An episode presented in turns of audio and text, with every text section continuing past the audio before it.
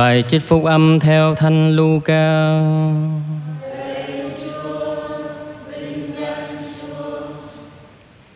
Khi ấy Chúa Giêsu phán bảo dân chúng rằng, Khi các ngươi xem thấy đám mây nổi lên ở phía tây, Lập tức các ngươi nói rằng, trời sắp mưa và sự thật xảy ra như thế Và khi gió nam thổi đến, thì các ngươi nói, trời sắp nóng nực Và việc đã xảy ra như thế Hỡi những kẻ giả hình các ngươi biết tìm hiểu diện mạo của trời đất. Còn về thời đại này, sao các ngươi không tìm hiểu? Tại sao các ngươi không tự mình phê phán điều gì phải lẽ? Thế nên, khi ngươi cùng với kẻ đối phương ra trước mặt quan quyền, Thì đang lúc đi dọc đường, Ngươi hãy cố lo liệu cho ổn thỏa với nó đi. Kẻo nó lôi ngươi đến trước quan tòa, Và quan tòa trao ngươi cho lý hình, Và lý hình tống ngươi vào ngục. Ta bảo cho ngươi hay Ngươi sẽ không thể ra khỏi đó Cho đến khi nào trả xong đồng xu cuối cùng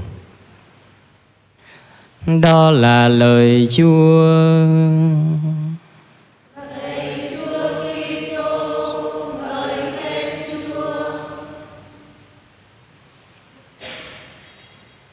Kính thưa ông bà và anh chị em, nghe qua đoạn tin mừng hôm nay, chúng ta có cảm nhận rằng có lẽ nền văn hóa và kinh nghiệm sống của người Do Thái về thời tiết cũng không khác mấy so với người Việt Nam của chúng ta.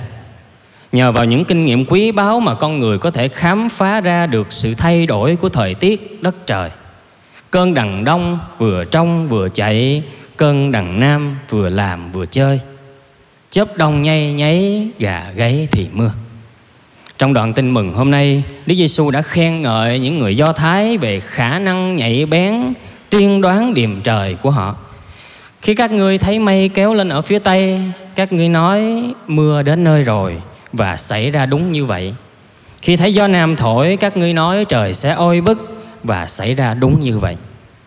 Và rồi Chúa cũng tỏ thái độ ước mong rằng họ sẽ áp dụng, thích nghi những kinh nghiệm dân gian đó vào đời sống đức tin để nhận ra được những dấu chỉ của ơn cứu độ. Tuy nhiên, thay vì sự nhạy bén nhận ra những lời nói và công việc của Đức Giêsu làm để đón nhận Ngài như là một dấu chỉ của đấng Mêsia để canh tân đời sống, thì những thái độ của những người Do Thái dường như đang chôn vùi họ ở trong sự tự tôn, trong sự ích kỷ, sự thiện cận của bản thân. Mặc cho Chúa Giêsu kêu mời, mặc cho chân lý vẫy gọi người Do Thái mà cách riêng là những luật sĩ, kinh sư vẫn lòng chai dạ đá trước sự thật, trước đức tin. Đây cũng là lý do khiến cho Chúa Giêsu đã phải lớn tiếng khiển trách họ là những người giả hình. Chỉ muốn hành xử và ở lì trong những quan điểm sai trái và ngu ngốc của mình. Không biết xem cái gì là phải, cái gì là đúng để có thể làm theo. Kính thưa cộng đoàn, ngày hôm nay Thiên Chúa vẫn đang nói với chúng ta qua các dấu chỉ của thời đại, thông qua các biến cố, qua những con người chúng ta gặp gỡ, qua lời Chúa, qua các giáo huấn của giáo hội hơn bao giờ hết, chúa muốn chúng ta nhìn vào những sự kiện đang xảy ra trong thời đại như là dấu chỉ của thánh ý thiên chúa. Để qua đó chúng ta phân định cái gì là điều phải tránh, cái gì cần phải làm để vinh danh chúa và mưu ích cho sự sống đời đời.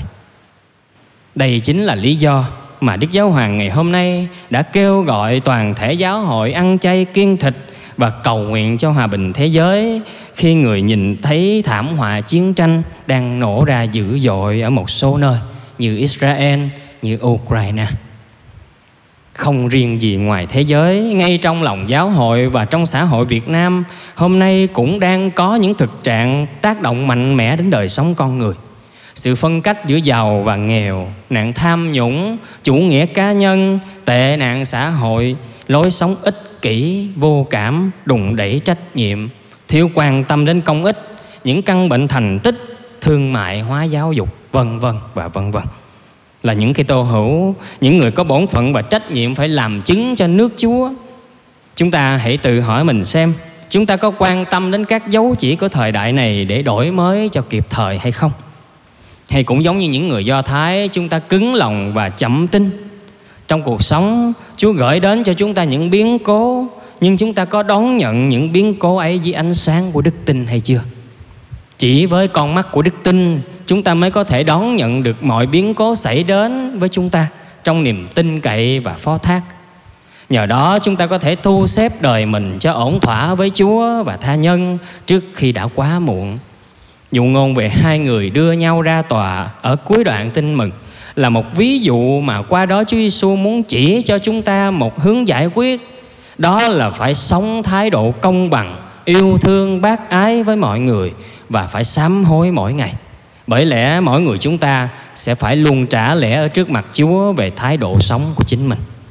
Tóm lại, phụng vụ lời Chúa ngày hôm nay mời gọi mỗi người chúng ta phải biết dùng sự khôn ngoan, kinh nghiệm của thời cuộc để khám phá, đào sâu và đọc ra được những dấu chỉ của thời đại mà nhận ra ý Chúa để thực thi và đổi mới đời sống không ngừng. Lạy Chúa Giêsu, chúng con cảm ơn Chúa đã yêu thương chúng con vô bờ. Xin cho chúng con có đủ đức tin để nhận ra tình thương của Chúa ngang qua các dấu chỉ của thời đại hôm nay và biết sám hối ăn năn, cải thiện đời sống để xứng đáng trở thành những người con của Chúa.